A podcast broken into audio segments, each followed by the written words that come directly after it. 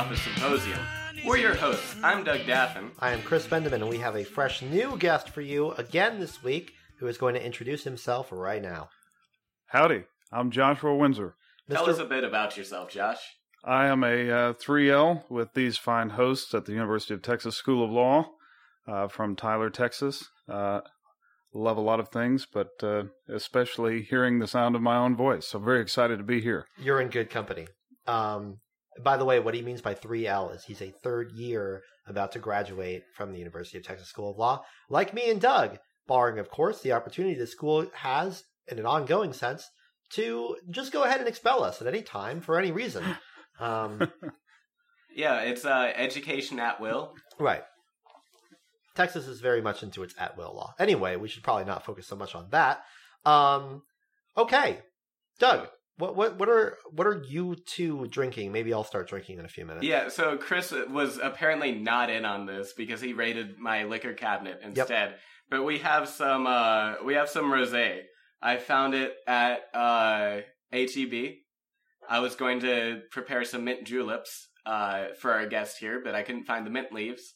So I figured rosé was the next best thing um for our thinky speaky drinky show.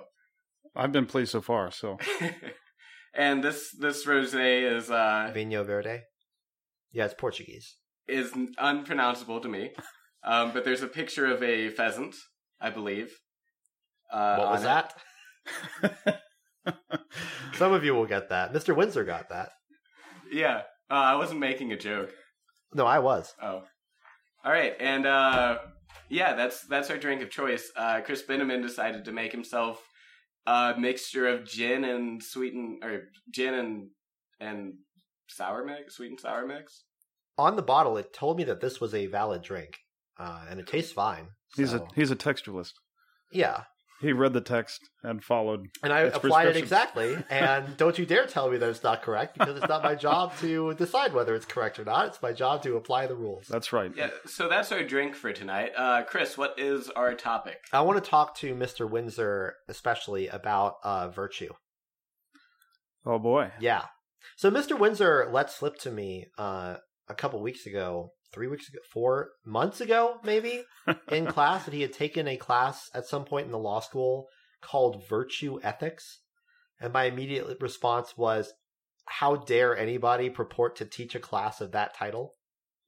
Do you Well, recall this? uh, I don't recall this exact conversation. I do recall uh, taking a class that had to do with virtue ethics. Fortunately for the subject of tonight's talk, uh, it was actually called Law, Politics, and Moral Character. Ooh, Um, but moral character. moral character, indeed. But the uh, the thrust of it, I think, was the was an investigation of virtue ethics, its influence or continuing relevance, if it has any, in law and legislation, and in the role of lawyers and judges and the like. Boy. Well, in terms of drinking game, um, the first thing that I came Drinking up with. Drinking games aren't virtuous. No, well, listen. so, one thing I came up with right off the bat was something by the going by the name of straw man, which is essentially if any whenever any of us brings up like an opposing view on anything we're going to discuss because here's the thing, I want to clarify this. I say virtues. I don't know what that is. What I really want to talk about is the general subject of normativity. I hope y'all are ready to like drink heavily because I always bring up the straw man. Yeah, my larger concern is actually that you don't have sufficient alcohol in order to uh to to deal with the subject.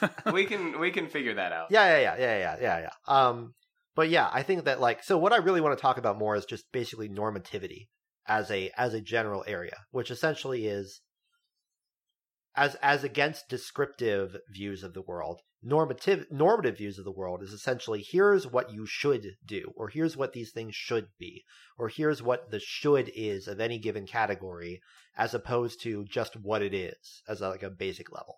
So the first thing I would want to say is we should probably have a drink whenever uh, one of us brings up like, yeah, you say that, but what about this competing view, and why isn't that a better way? So that's one thing I could come up with right off the bat. Well, you say that, but is that really the best drinking game? Uh, maybe not.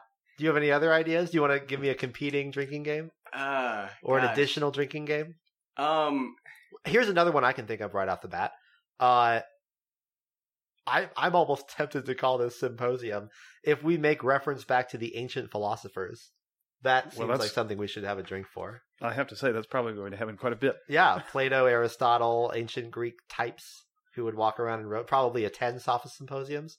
That Yes. seems like the kind of thing Yeah. we should probably have a drink about as well. I I agree. All right. All right, great. So, Mr. Windsor, I want to ask you right off the bat. What's your sense of virtue? Why, why don't you? I want you to define virtue for me. Well,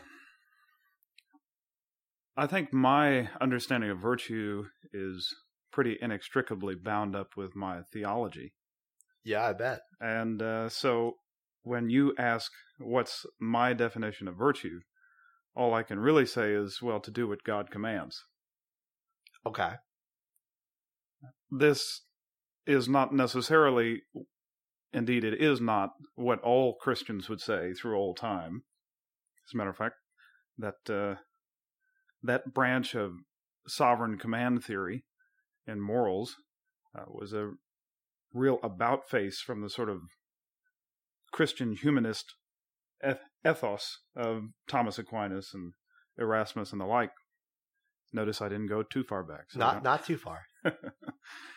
uh, so that's where I am with regard to what virtue is.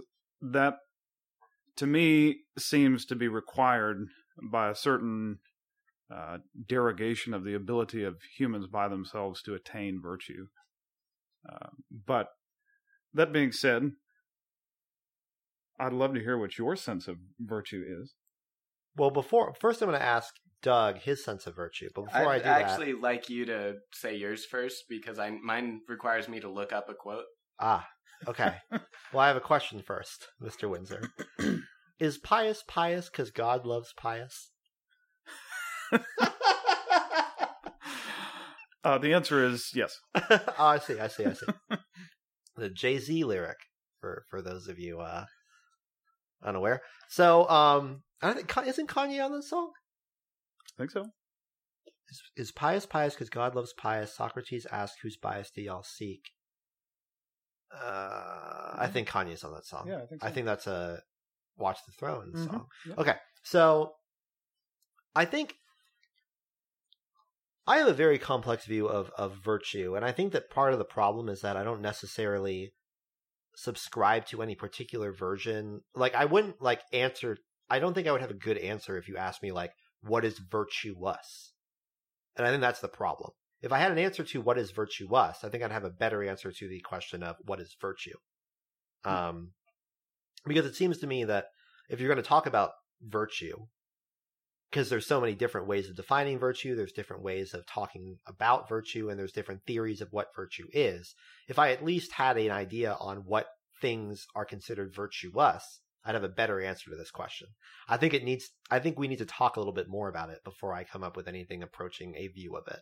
To be honest, and I wonder if I've bought enough time for Doug to give an answer. Yeah.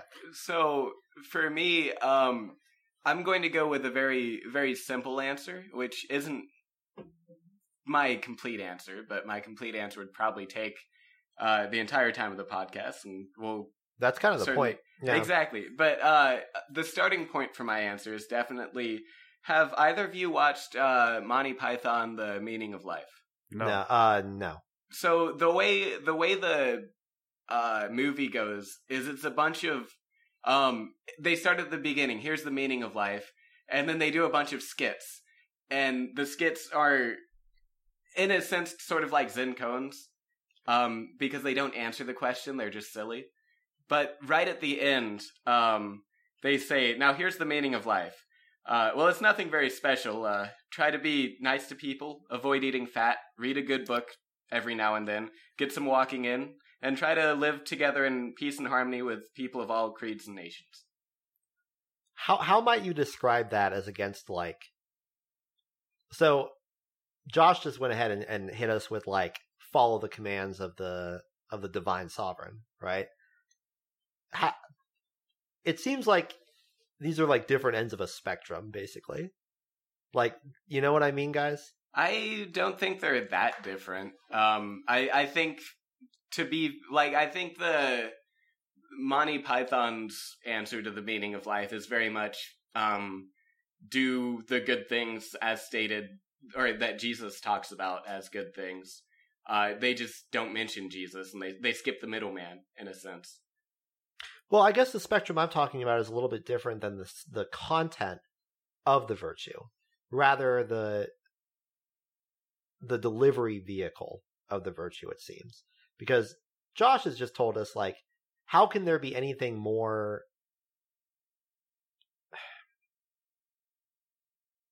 more powerful, I guess, than being informed that the divine is ordering you to do the following.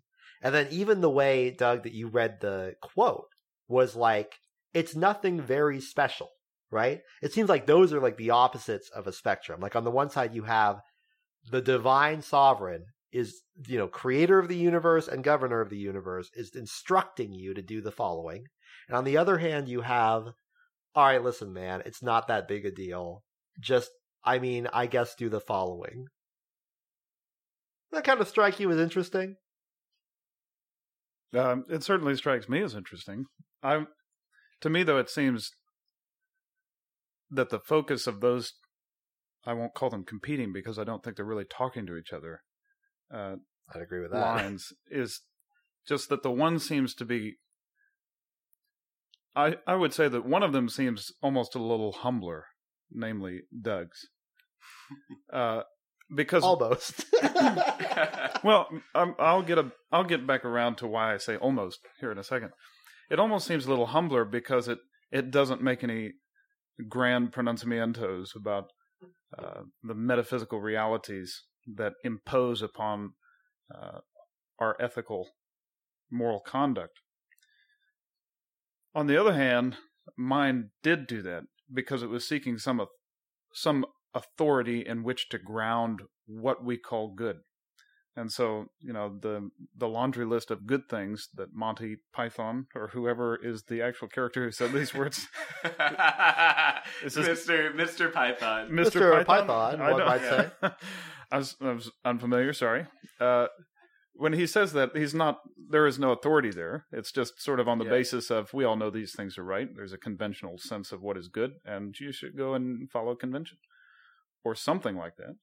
Yeah. And uh, and so I, that's why I said almost seems humbler because the fact that authority is left out of that statement seems to presume an authority that we all agree on, and uh, that seems to me almost arrogant. Like we all know that this is the correct way to do life. Let us now go and do it.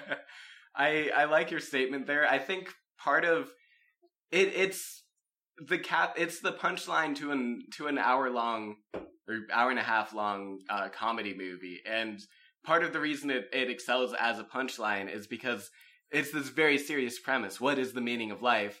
And then they just give like the simplest, silliest, most humble answer. Ah, y'all know what it is. Just, you know, be chill.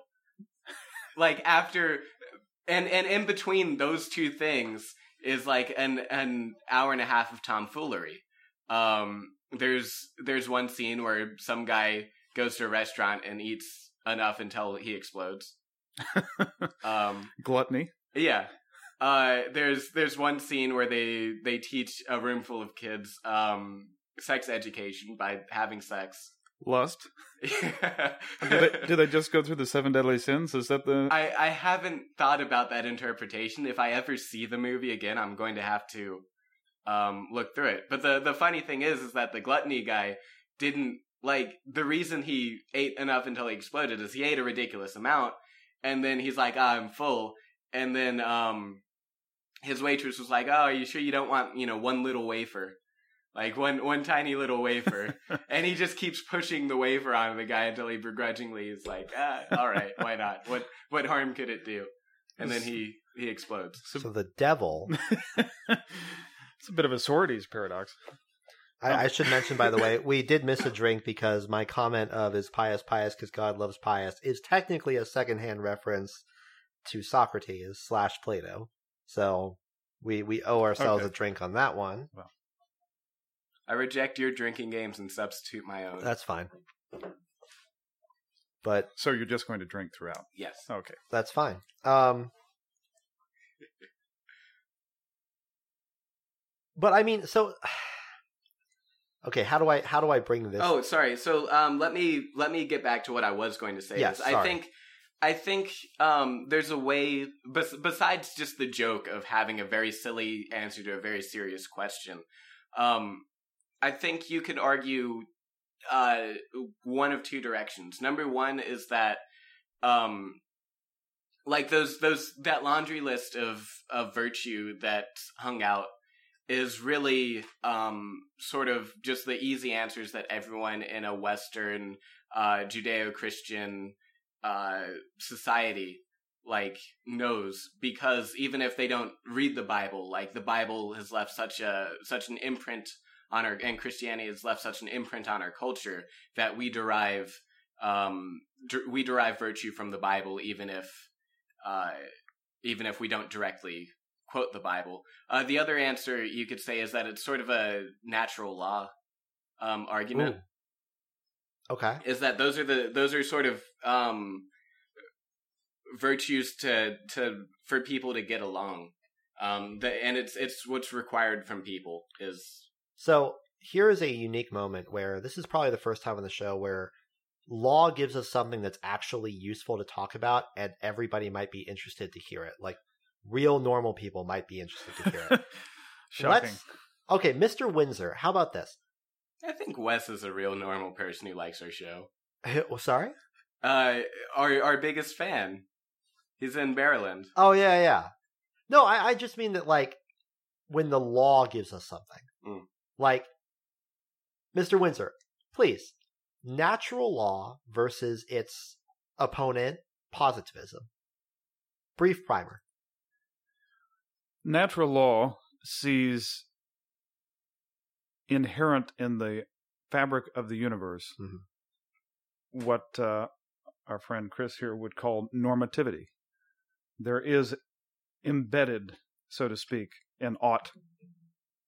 Not just that the universe is the way things are, but that the way things are carry with them certain meanings. And so uh, you might say that the the traditional virtue of temperance is not something that we just came up with because it happens to be practical, uh, but it is something that is necessary for human flourishing and development because of how we are constituted as humans.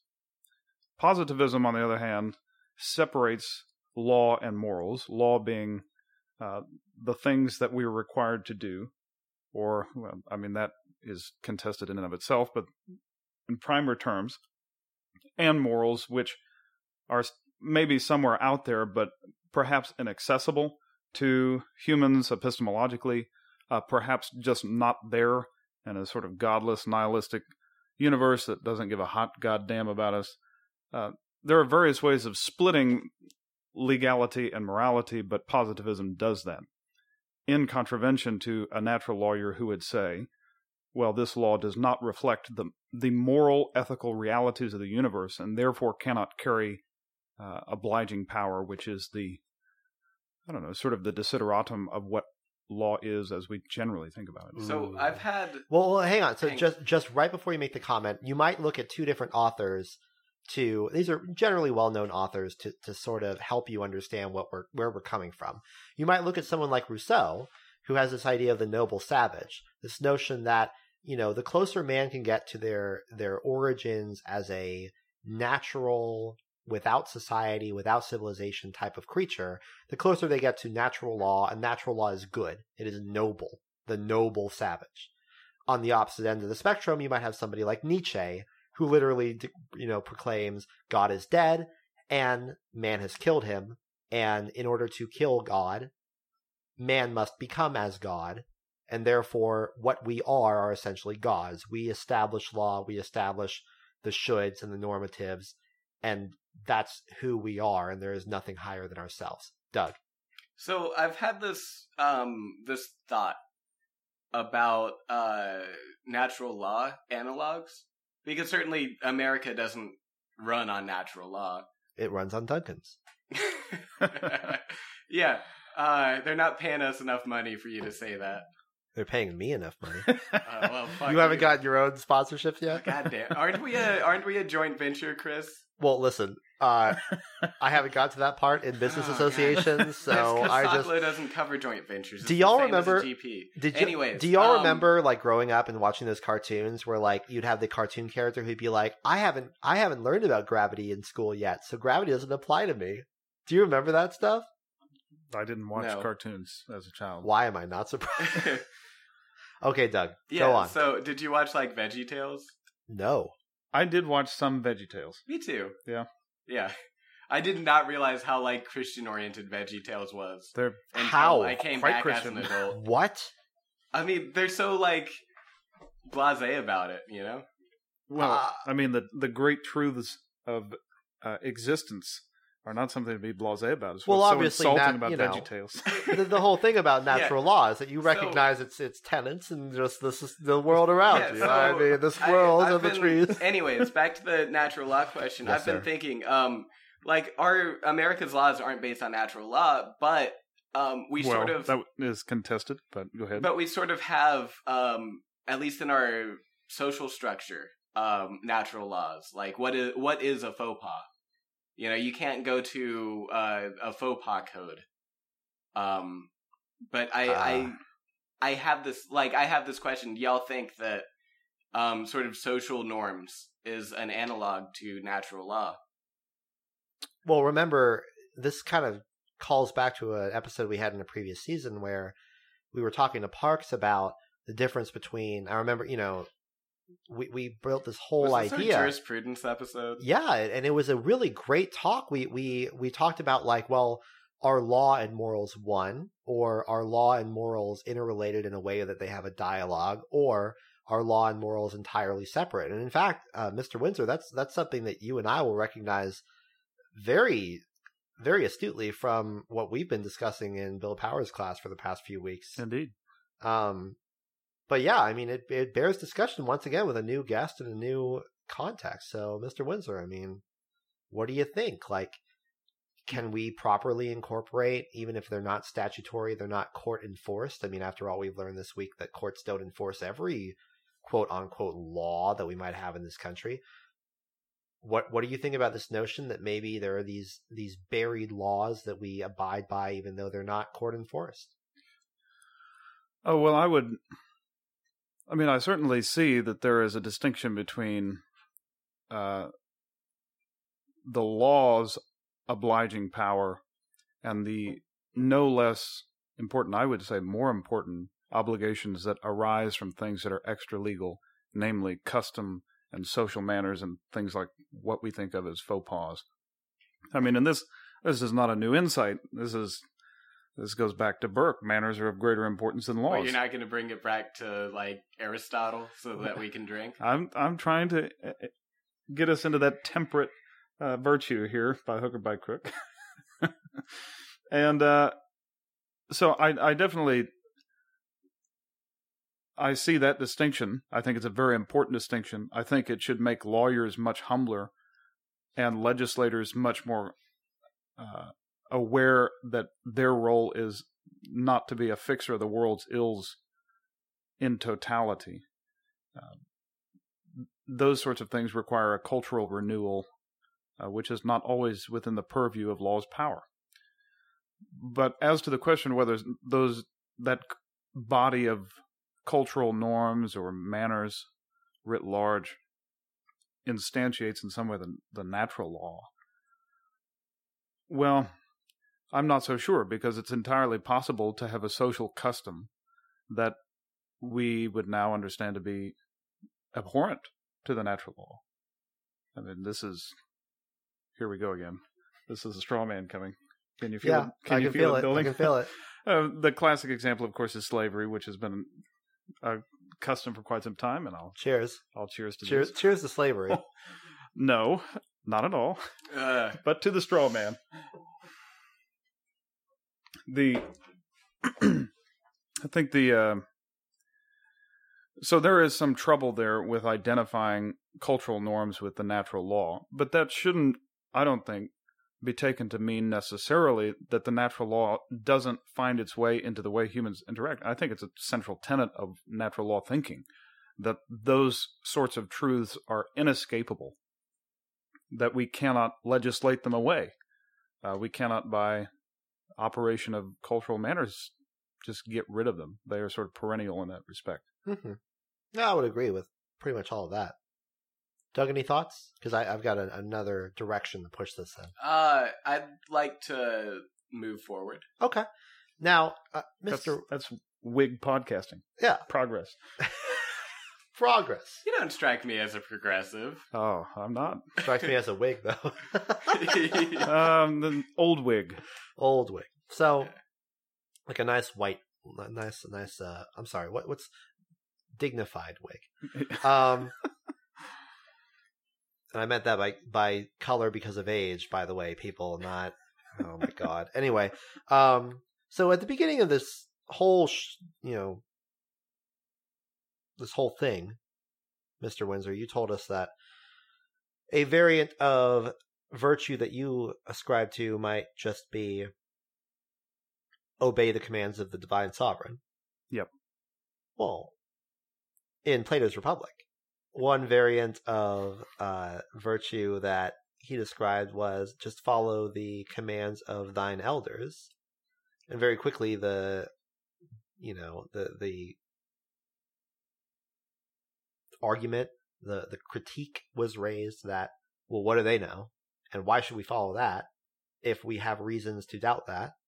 So is is the distinguish the distinguishing factor for you of just obey being that your elder in that case is uh, flawless outside of time, or well, outside of time. Okay, and not listen. in fact. I'm going to talk to you about physics. All right.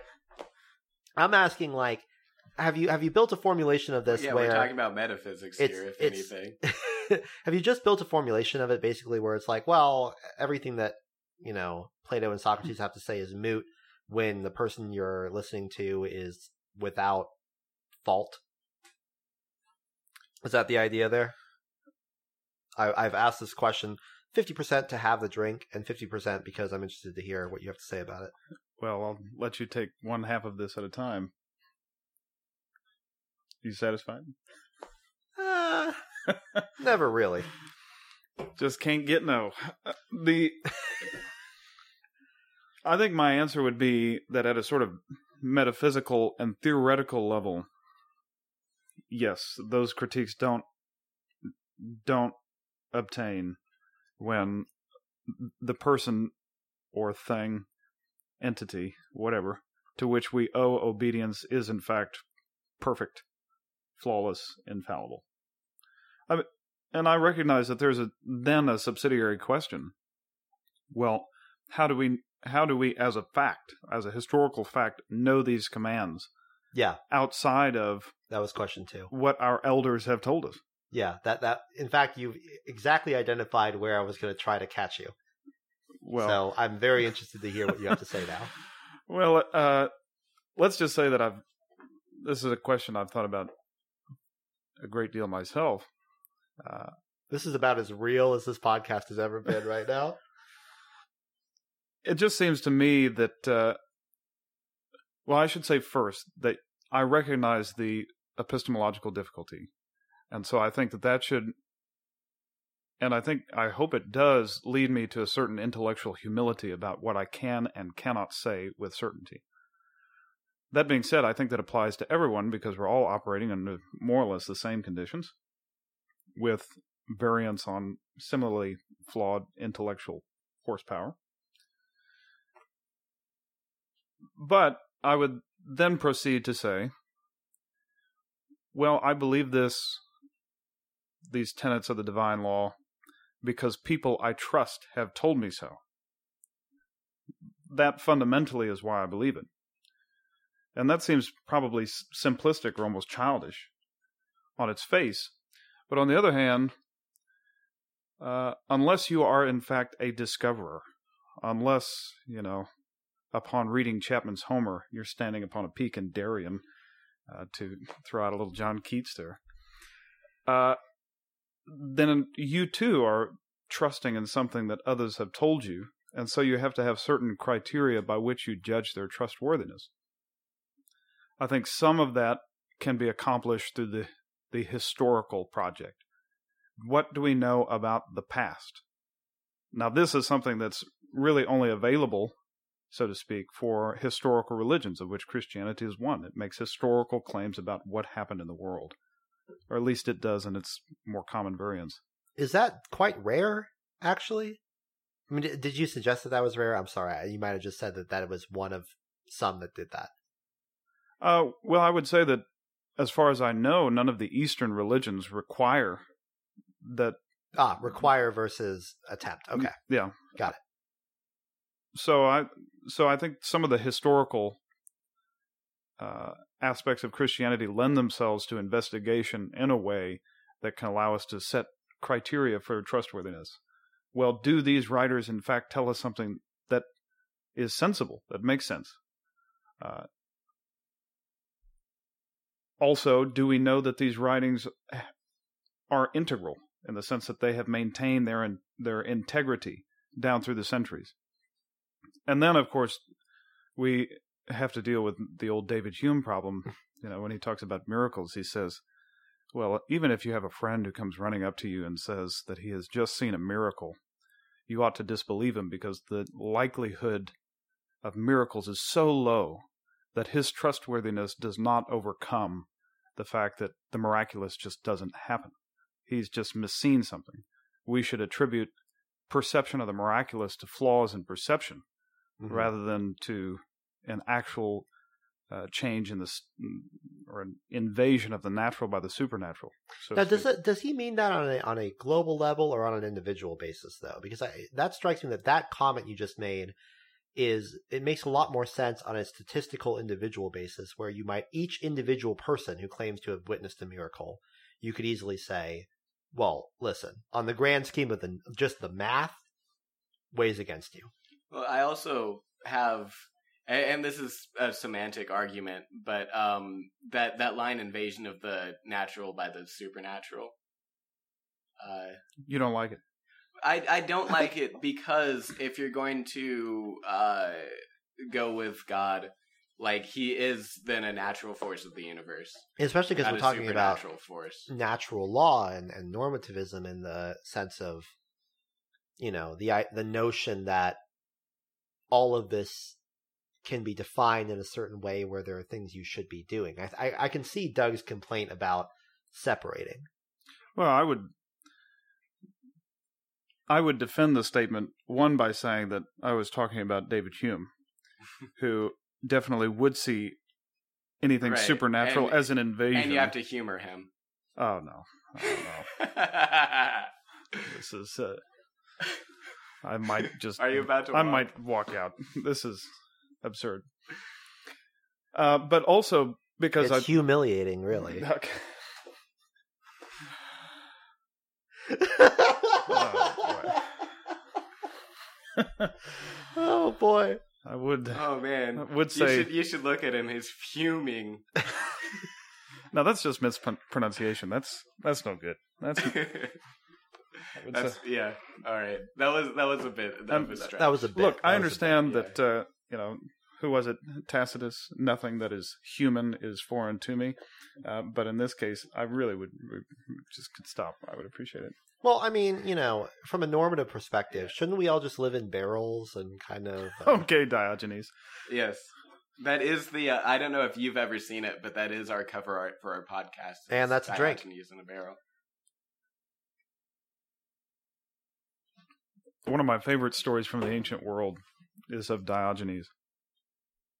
Uh, Let me just before. Yes. Is it the Alexander one? Is it the no? Is it, is it the it, Alexander one? It is not. Get out okay. of my shade. Okay, yeah. go on, go on. Uh,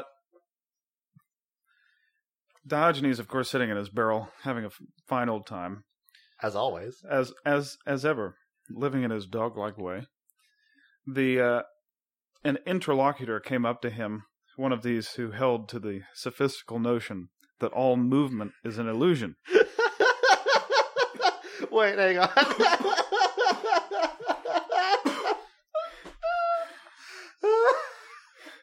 okay. I'm Man, sorry. I, that's not I- even the punchline. No, this, that is the punchline. extraordinarily successful joke. This is listen. This is the sophist symposium, and I just love that you told me a story about the sophist who said, "Well, all all all motion is an illusion." Go on. I didn't even. now I feel bad about the rest of this story. No, no, no. I'll probably love it even more. Uh, the anyway, he said, you know, all movement is an illusion. What do you have to say to that, Diogenes? And Diogenes didn't say a thing. He just got up and walked away. I've always thought of that as the sort of paradigmatic example of solvitur ambulando. In this instance, a philosophical inquiry was indeed solved by walking. Well, it, what it, it's not exactly what you've defined, but a very similar story is is the idea of listen, you can entertain the arguments of a skeptic all you want, but you notice that when they're finally done talking, they tend to leave through the door and not the window. It's true. Just saying. Yeah.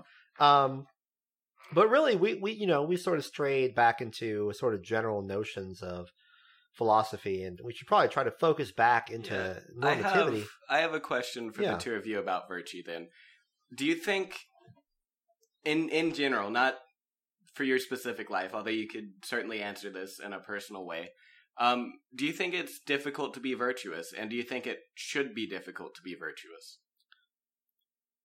I think it depends very much on your definition of what is virtuous to figure out whether it's difficult. What was the second part of that? Uh, do you think it should be difficult to be virtuous? That's a equally difficult question, I think. Um, So, is, is there a virtue of virtuousness? Is yeah, there a shouldness of shouldness? yes. yeah. Essentially, does normativity does normativity give itself enough foundation to survive on its own legs? I think is his question. Part two of his question. Um, well, of course not. That's why it requires authority. Well, does it require authority? I mean, I, I you know, you might, I might come up with, for example, you know, if I if I believed that, let's go some someplace easy for shoulds for normativity. Let's go to economics, relatively easy place. If I truly believe that, you know, hard work and entrepreneurial spirit and a sense of you know self starting is what gets people to be successful in a free market economy. Ha. Preach it. if I truly believe that, then I might think that the normativity of doing those things stand on their own legs because I could say, well, yeah, you should act that way because the definition of success is to be that way.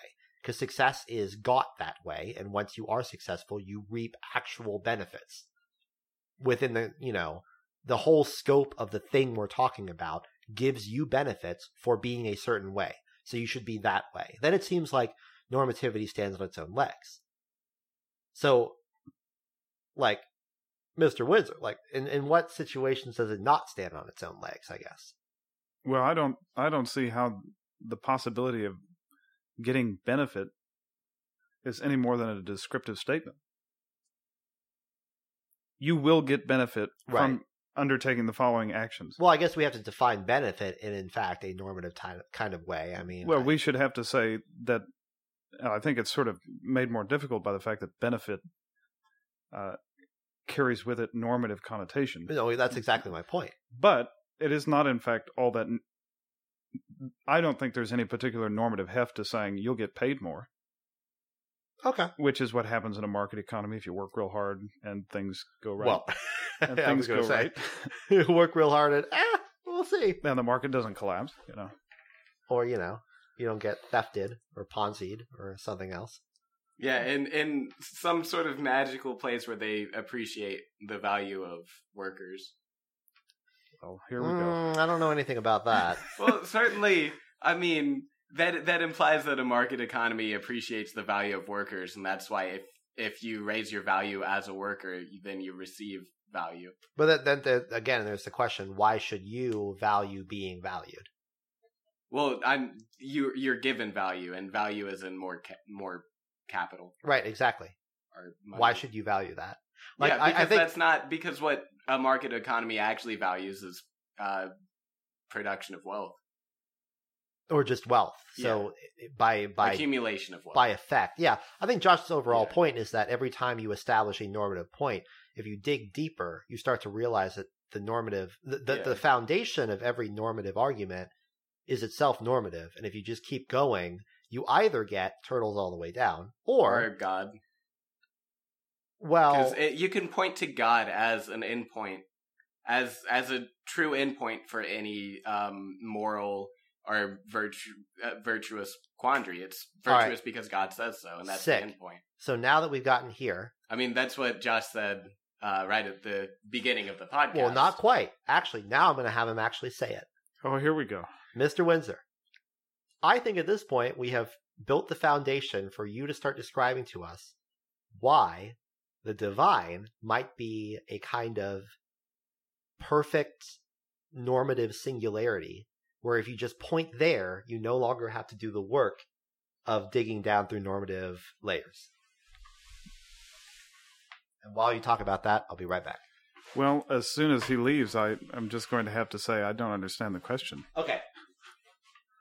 Let me clarify. Okay, he's back. So, we've already talked about the fact that for every normative statement you want to make, the reality is that you know, let's say I say, for example, well, in an economy, a, a, free market economy, you know, do well at the free market stuff and you get benefit. And your immediate answer was benefit. That's just descriptive. I mean, you have to continue to, I think what you meant is also, and this is the way I think, you have to continue to define the things you get in a normative sense in order to give the normative statement of well, you know, do well at these things and you'll succeed to give it normative legs.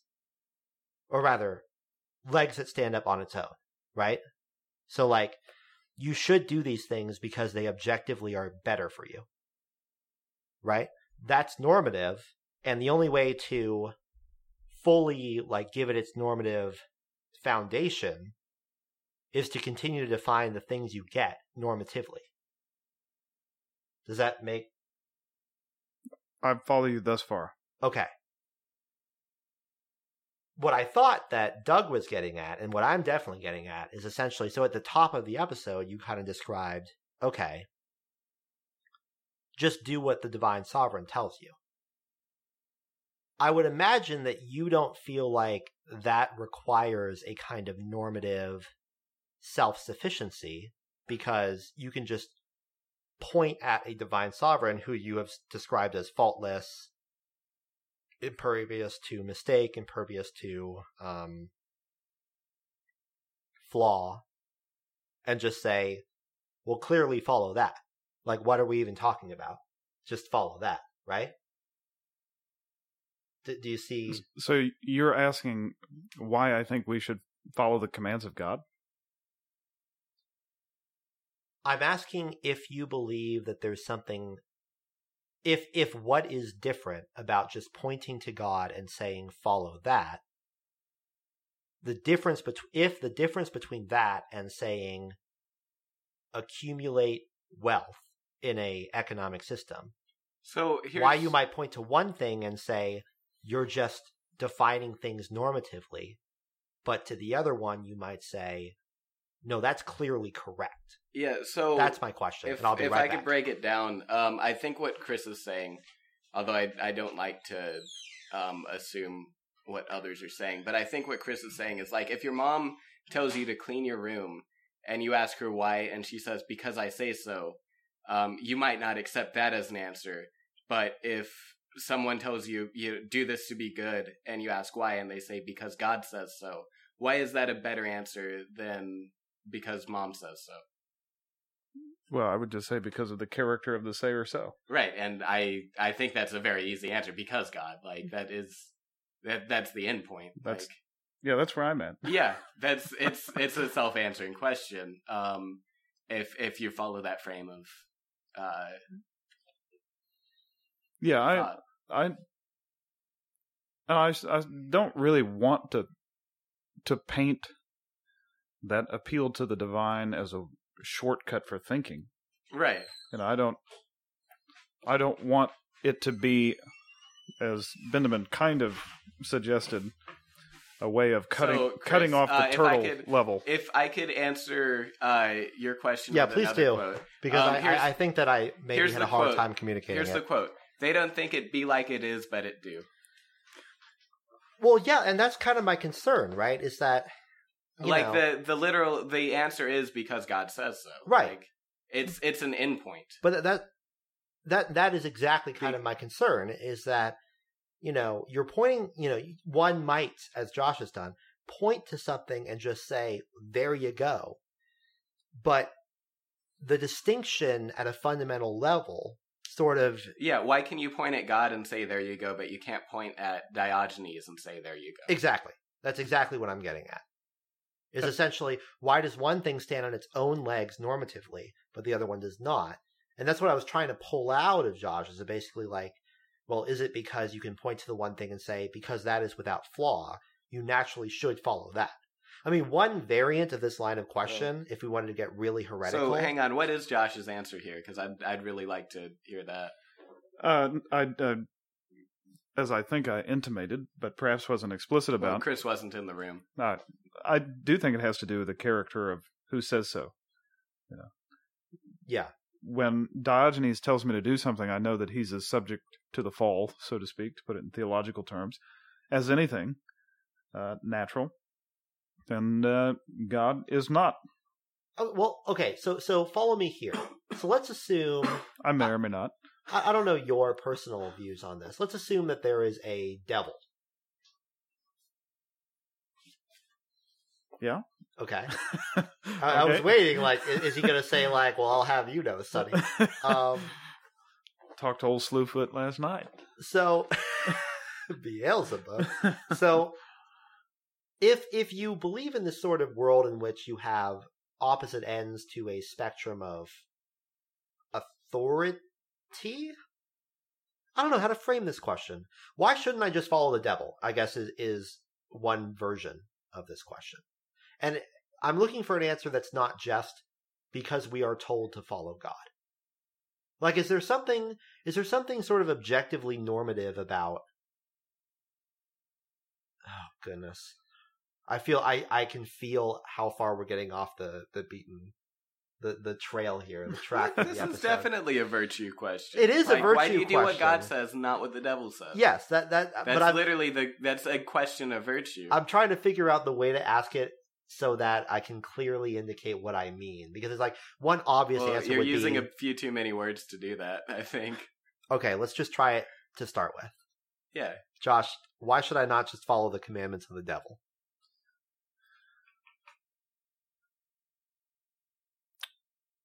Well, because the devil. I don't even want to talk about the devil. I feel like the devil's not really relevant to this. Okay? Because the And- devil's bad. No, well, Yeah. it's it's bad, and in the sort of classical Christian m- mind, evil doesn't have an independent existence. It is a an absence of goodness, and so when we when we uh, you know the the classical analogy is to light and dark. Dark isn't. It has no positive identity. It is in fact just the absence of light. And so when we're talking about the devil as a sort of personification of the principle of evil, I mean that's sort of I suppose a, a pop culture way of speaking of the devil. But in fact there is no real principle of evil because there's nothing principled about it. It makes no objective or excuse me, not objective. It makes no positive claims, so to speak. So let me ask you this. It makes detractive claims. if you so you follow God, you follow the divine sovereign as you define it slash him slash right. I say him, but Okay. you say what you want. So well, I mean, whatever you want, right? Sure. So We're talking about your perspective on it. What what confidence do you have that you are in fact following the divine? because you know we talked at some length. You've got the confidence you have in certain tenets are brought to you by your forefathers, and they've you know they've got versions of statements that have been brought down through the eons, and those things are ostensibly related to this divine sovereign we've discussed. Yes. And th- now we're going to go all the way back to basically Plato, Socrates. So another drink is, is warranted. And I'm trying to motivate Doug to get down to the bottom of his glass over there. He's, Um, he's sitting over here reading emails. So I don't know. No, I don't I'm not reading emails. I'm searching for another. I'm searching for a Thomas Aquinas quote because I. It's very beautiful and I'd love to quote it in entirety, but I can't seem to find it. Um, it's something like the requisite is the silence which gives. Uh, and it's it's very much on this talk of light and darkness. The requisite, the gist of it is the silence that gives something something. Anyway, it, um. Anyway, so too is is evil required for appreciation of good. Uh, and even what even said- just the little bits Well, of that sounded beautiful. right. yeah. Um. Oh, the yeah the gist of it is the silence which gives uh sweetness to the prayer or something like that. So too is Oof, uh good. So too is evil required for appreciation of good. wow. Um, that's as close as I'm going to get. And the idea is that like you you brought this up, but sort of in a one way streak that like good is the absence of evil, but in a sense we need both. Other way around. Sorry, my bad. Yeah, evil is the absence of good. Yes. Light Um, is the absence of darkness. Yeah, light is the absence. Sorry, darkness is the absence of light. But you need, uh, and this is what Aquinas brought up: is you need darkness to appreciate light because it's the it's the contrast and that was there. If there was only light, you wouldn't understand that it was light. And in the same way, if there was only good, you wouldn't understand it was good. Um, I was so like, how does that uh weigh in on your point that while I was searching for the quote, I was uh, missing. Well, I mean, don't don't you sort of yearn for a world in which you don't have to appreciate the good because we just live in it? I, but like the the idea is that we we would recognize that good is good.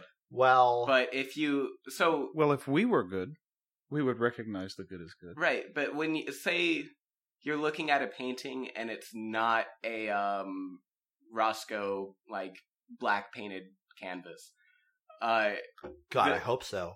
Yeah, the the thing that makes like a a painting beautiful is the contrast between the colors because if you just take a painting that's literally just gray and this is why I said unless you're looking at a Rothko because even even a Rothko has contrast um But one might, uh, but it's perhaps one might behold a chiaroscuro work of the yeah Caravaggio tradition, for like example. frankly frankly I I think it would be a very bland world uh the one you're describing is if if we removed contrast well, Josh is suggesting that it might still be good in a, in a, a kind of objective sense.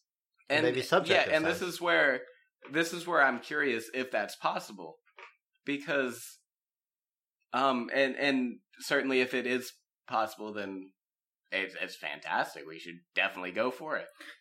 Uh, hundred percent. I'm on it. But what are we talking about? Are we talking Well, we're about? we're saying, can you can you only have good? Like, let's say everyone Yeah. in the world becomes virtuous. Can you Right. can you remove the evils from society? So I'm thinking. Or does good only exist because it's in opposition to evil? so this is an example. It's it's not the example. And Josh therefore wants. evil being required to make good. This is not the example I think Josh wants because it's a very different sort of view of it. But did you guys watch at any point growing up uh, Equilibrium? No. Never heard of it. Okay. I, I wonder if it even bears discussing then. Let's just go with whatever Josh is going to, to comment on the question asked. Well, I- Is there a normative goal to uniform goodness? I swear, if you say normative one more time, It's the episode. I say virtue, but really we've been talking about normativity. uh, I mean, if the question is, should we work for good in society? It's not the question, but go on. Then yes. Well, Well, I, I suppose I don't quite understand I mean, the question. So my question is, do you think we can live in a society that's all good with zero evil? no. But that doesn't have like that do doesn't have to do with the attainability of it. No, no, no. or hang do you, on. do you think like in an idyllic world it's attainable? In a Perfect in, world. in a world that's unattainable, it's attainable. So, it's Josh, not helpful. imagine, Josh, imagine your utopia. Well, because so no, I want to know because what your question is, I think, Doug, is in Josh's utopia.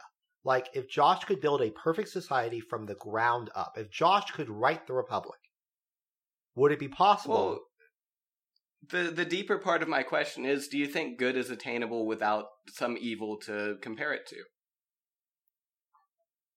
yes. All right, so yeah, and why do you think that is? Like, why do you think good is is something that can be defined without defining evil? Uh, because well, I, I suppose I'm I have no idea where this question well, is coming from. Even do you think even in terms of the the Aquinas quote, it had nothing to do with the definition of Well- good or evil. It didn't have anything to do with the substantive content of the notions of good or evil. Just pointing out that as far as flavors go, as far as sounds go, having these two in contrast makes us appreciate the good one. I think I, Yeah, I no, think this is- it goes what I was getting further at. though because I think um certainly I, I think good and evil are comparative terms. Um sort of a better or worse. Right? But like can you have better without worse? Well, I just deny that good and evil are comparative terms. I think Okay, evil so is y- probably a comparative term in a certain sense because it's because what it is is less Not than good. good. right. So But- then but why good is is that an a, absolute. Why is that a one-way screen? Like why is good an absolute?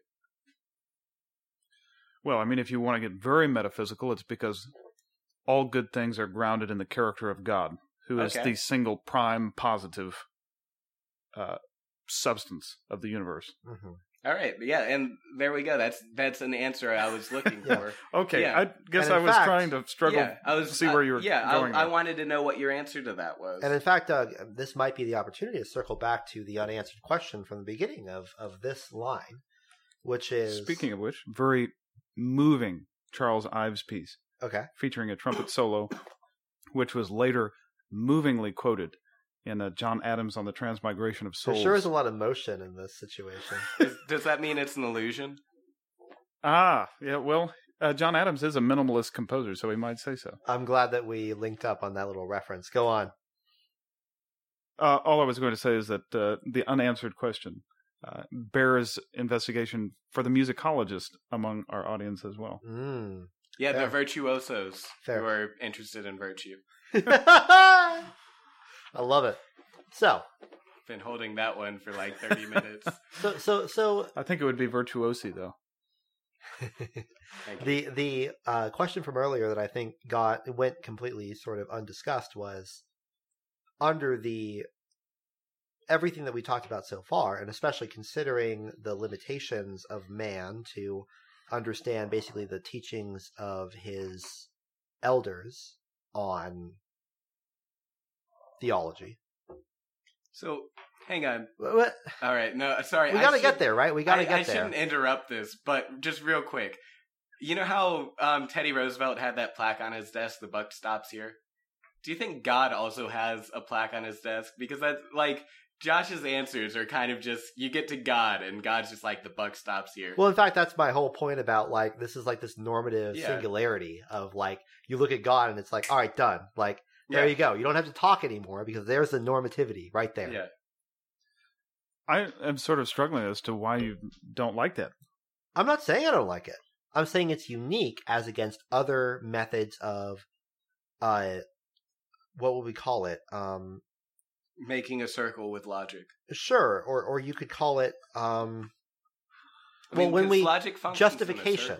It, it- it's like a completely unique method of justification because everything else, it seems, needs a kind of foundation that you build up with this very complex system of shoulds, and the shoulds are all dependent upon other shoulds, and those should like eventually it's turtles all the way down, except the you know divine. Well, it's turtles all the way down, or you can loop it and make a logical argument. Eh, yeah, But I think you, you see the difference between that Yeah, and just looking certainly. to the divine uh, sovereignty and just say, oh, done. You point there and it's all good. So the question that I had earlier that I don't think we ever actually talked about was considering that we're dependent upon our elders to tell us what the divine sovereign wants, how do we do how are we to be sure which divine sovereign we are following? What if we are in fact following Khorne or uh, the Blood God or Khorne with a K, like the band. The K band? H O R N E, oh, who is the Warhammer Blood God. So like I've never heard oh, of this. Yeah, no, no, but but again, like that's, that's, that's really, almost kind of the point. wow. Is the the joke comes down to like I'm all about Armok.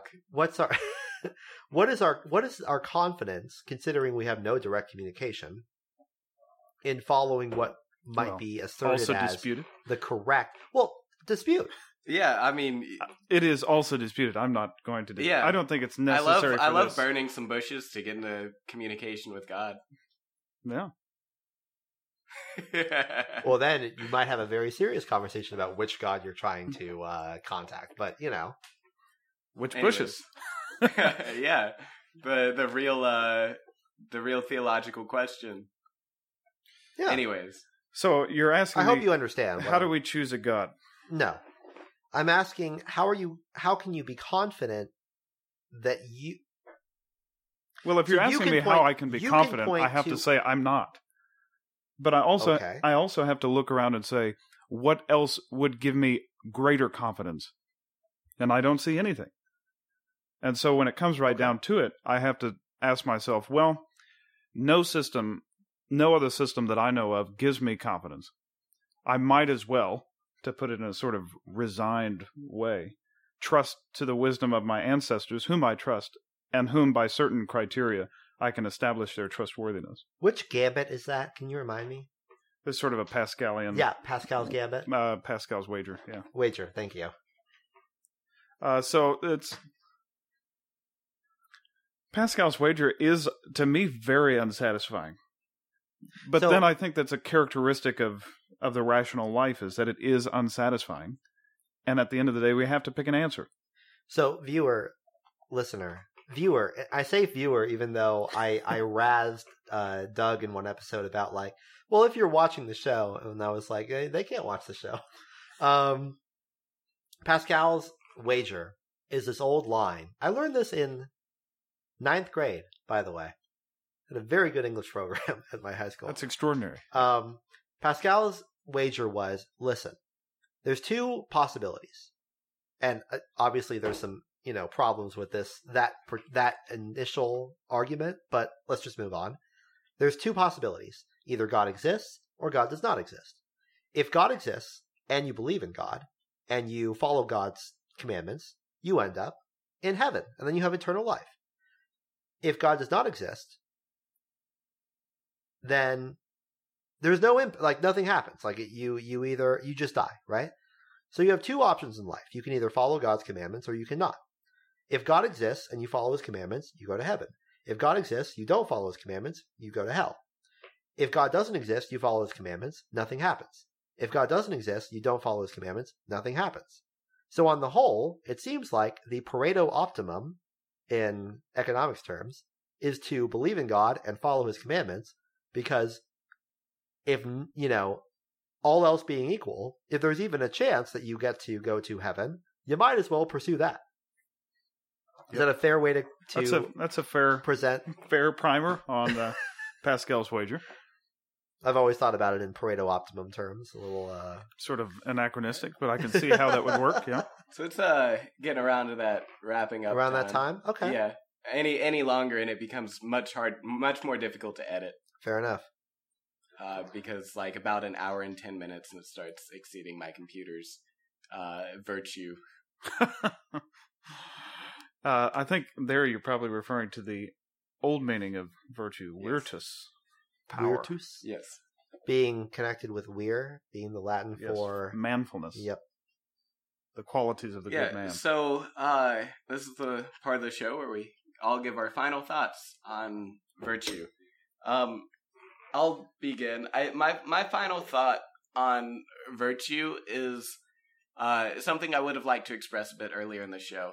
Is that I think it's in a way a silly thing to pursue because it's like uh, if you think you can be a good person by following virtues, you're putting the cart in front of the horse um, in a lot of ways, and it, and it comes down to how we define virtue, uh, because we we typically define virtue as doing good things, but that's like saying, you know, if I want to be happy, I need to go around smiling all the time.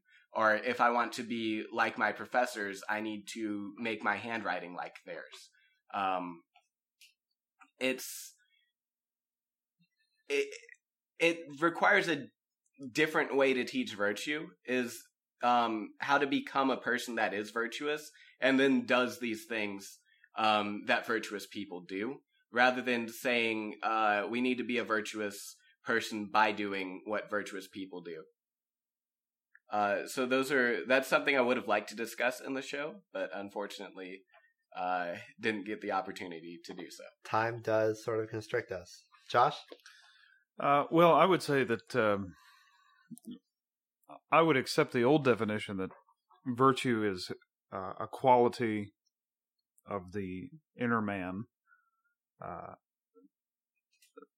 but my understanding of how that virtue comes about is, as we have discussed, uh, basically, not basically, totally dependent upon obeying the sovereign commands of God.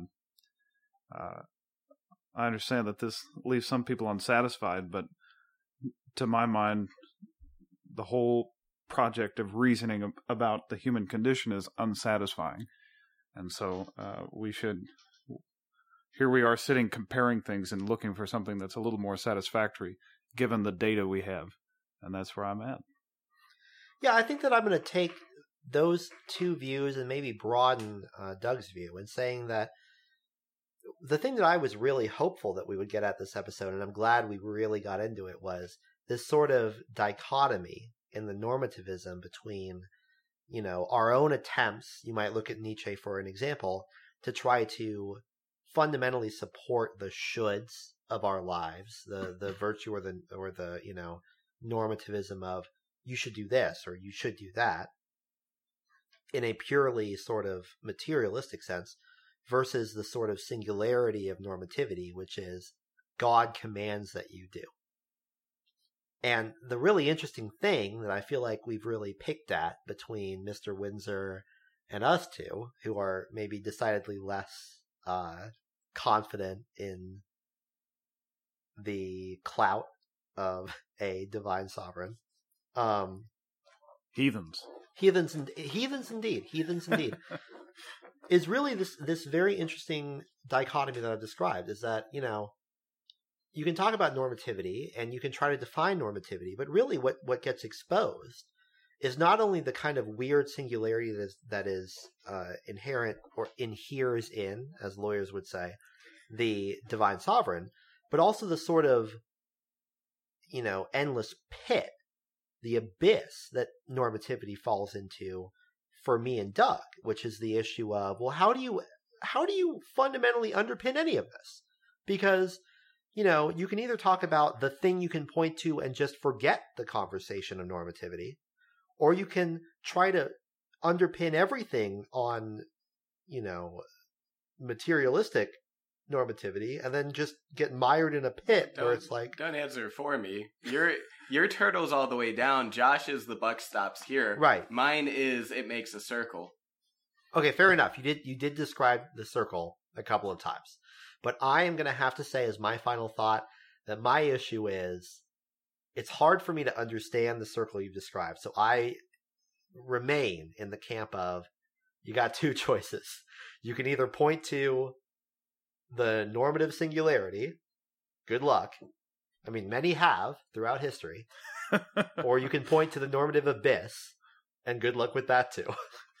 so at the end of the day. Or you could hope that the circle will be unbroken. By and by, Lord, by and by. wait, what? Wait, hang on, hang on. Oh my God, the next line of that. hang on, hang on, hang on, hang on. I got this.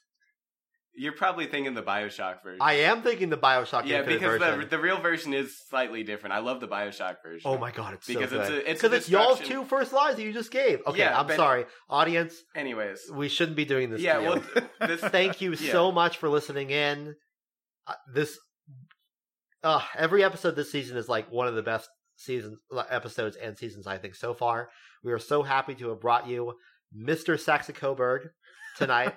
uh, and Windsor, that is. well, listen. Um, thank you so much for listening in. We are so grateful that you uh, choose to listen to us, to the to the uh, rejection of any other useful use of your time, to you know you, misuse normativity as much as I can, and we hope you will listen in next time. Have a great night, and thanks very much.